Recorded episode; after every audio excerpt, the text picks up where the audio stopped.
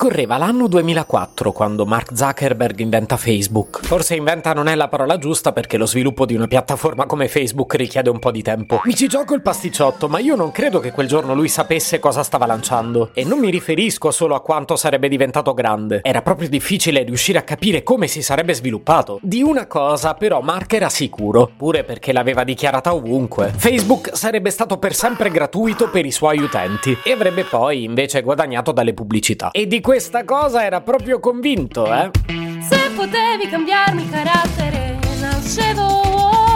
Si chiama Marcello Forcina, dice quello che pensa, pensa poco a quello che dice, ma quando c'è da parlare gli bastano 4 minuti e 37 e un Campari Spritz.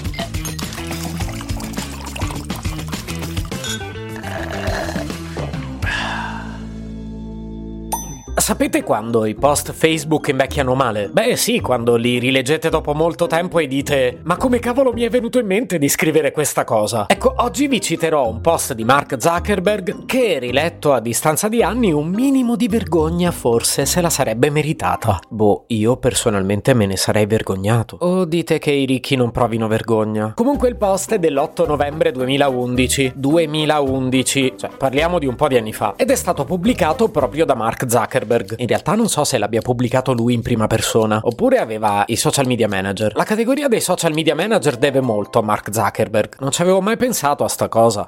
Ce la posso fare, eh? Nel post dell'8 novembre 2011 Mark scriveva Facebook è gratis e lo sarà sempre. Non credere alle voci che circolano che dicono che Facebook diventerà a pagamento. E concludeva spavaldo. Sentiti pure libero di condividere questa informazione con i tuoi amici. Come a dire, aiutami a fare chiarezza sulla questione, perché qua è pieno di ignoranti, ignoranti e diffidenti pure. E c'è da dire che per anni è andata davvero così. Oh, non è che Mark non abbia guadagnato niente da Facebook, anzi, soldi a palate ma dagli inserzionisti. Beh, conoscete il modello di business di Facebook. Il prodotto da vendere non è mai stato la piattaforma online. Il prodotto erano le persone che ci si iscrivevano e quel bel malloppone di persone venivano vendute agli inserzionisti. Loro sono sempre stati i clienti, non noi che entravamo in piattaforma per pubblicare foto di merda. Ma dai, però dicevo è il 2023 e in tutti questi anni per accedere come utenti alla piattaforma non è mai servito pagare un centesimo. A me sono arrivate valanghe di catene di Sant'Antonio che dicevano il contrario, ma c'è da dire che Mark su questo è rimasto sempre coerente.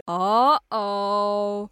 non è vero, perché dopo molti anni qualcosa è cambiato. Ricordate la data di quel post che vi ho letto prima? Era l'8 novembre 2011. Rullo di tamburi, l'8 novembre 2023 mi arriva una notifica, e non solo a me, che mi propone di pagare per non vedere le pubblicità. Ma Facebook non doveva restare gratis per sempre? Marcolino Marcolino, mi sei cascato sul vile denaro. Ti sei forse fatto corrompere dall'avidità? Ma quale avidità? Secondo voi l'ha fatto per 12 euro puzzolenti miei?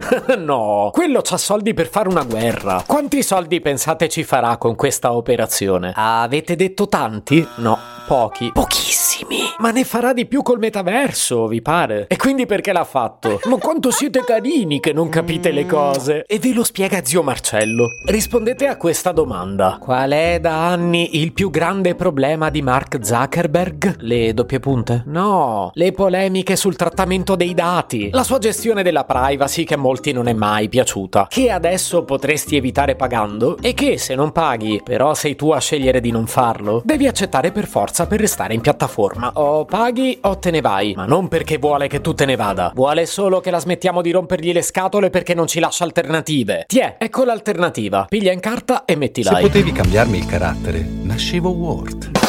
Un podcast inutile, effervescente e tossico, come una pasticca di mentos in una bacinella di Coca Zero. Questa serie è disponibile su tutte le principali piattaforme di podcast: Spotify, Apple Podcast, Google Podcast, Spreaker, Amazon Music e a breve anche sul citofono di casa tua. Stelline, recensioni e follow sono molto graditi. Per due chiacchiere con Marcello e aggiornamenti sui prossimi inutili episodi, segui il canale Instagram chiocciola nascevo Word oppure cerca su Telegram l'account chiocciola Marcellogram.